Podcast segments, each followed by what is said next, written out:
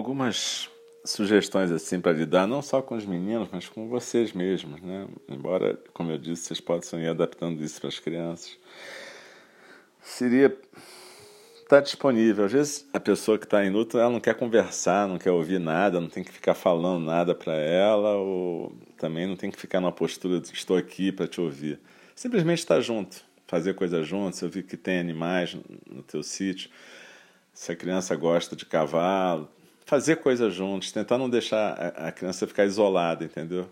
Então tentar fazer coisas juntos, não assim do tipo vamos fazer juntos para a gente poder melhorar, não, mas fazer normalmente, brincar, brincar com o cavalo e sair passear, fazer coisas juntos, onde possa haver uma oportunidade até de estar junto. Se a criança quiser falar, vai poder falar, mas não necessariamente puxar o assunto, entendeu? Simplesmente estar lá, estar presente. E isso é uma primeira coisa. Uma segunda coisa é tá, deixar a pessoa expressar, vocês mesmos expressarem toda a gama de emoções que aparecerem, não rejeitar nada, tá? Mesmo que seja amargura, raiva, porque tudo, toda emoção, ela a gente sabe que neurofisiologicamente ela dura um minuto e meio no máximo. O resto é, de certa maneira, cultivar a emoção. Então a gente não precisa cultivar, a gente deixa aparecer, aceita e vai adiante. Aquilo, se a gente não ficar batendo nessa tecla, aquilo vai desaparecer. Mas quando aparecer, aparece, tranquilo.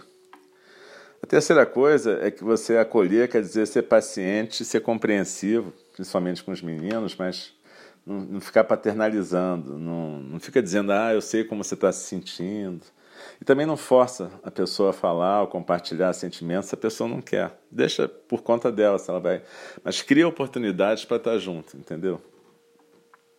Em quarto lugar, não precisa se preocupar em não falar o nome da pessoa ou não compartilhar uma memória se aquilo vier isso é normal. Então, quando o nome aparecer, quando aparecer uma memória na conversa, tranquilo.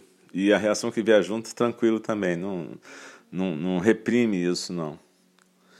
Em quinto lugar, também é importante saber que esse luto tem um tempo, é, uma, é um processo normal. A gente pode até querer que pare de doer, mas para as pessoas que estão enlutadas, o processo tem o seu próprio tempo, o seu próprio ritmo. E deixa esse ritmo acontecer. É, um luto é uma coisa muito intensa, né? E é necessário para a gente poder é, passar adiante, né? Aprender na nossa vida. Quanto mais íntimos a gente era com a pessoa que faleceu, mais intenso, obviamente. Mas tem três características de um luto saudável, digamos assim. É mostrando que processo, a primeira é mostrar que esse processo de luta está tá fluindo, ela, ele não está impedindo você de continuar vivendo seu, suas aspirações, seus projetos.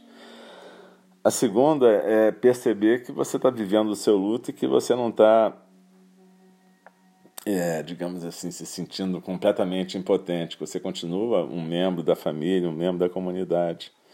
Então, para as crianças também é importante isso, elas não têm que parar de fazer as coisas que elas fazem.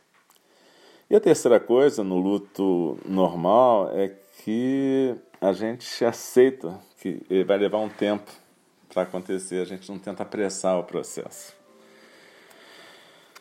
A gente, à medida que a gente está, quando a gente conversa com pessoas que estão enlutadas como a gente, a gente tem que lembrar que cada pessoa tem o seu ritmo, cada pessoa tem o seu tempo.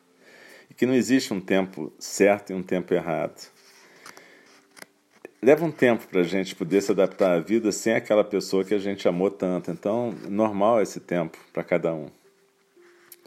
Agora, a gente pode usar várias coisas para poder viver esse tempo de uma forma bacana. A gente pode, evidentemente, desenhar, fazer um diário, se dedicar a alguma música ou alguma coisa que faça você poder se expressar mais, entendeu? Porque às vezes tem gente que tem mais dificuldade de expressar a emoção, né?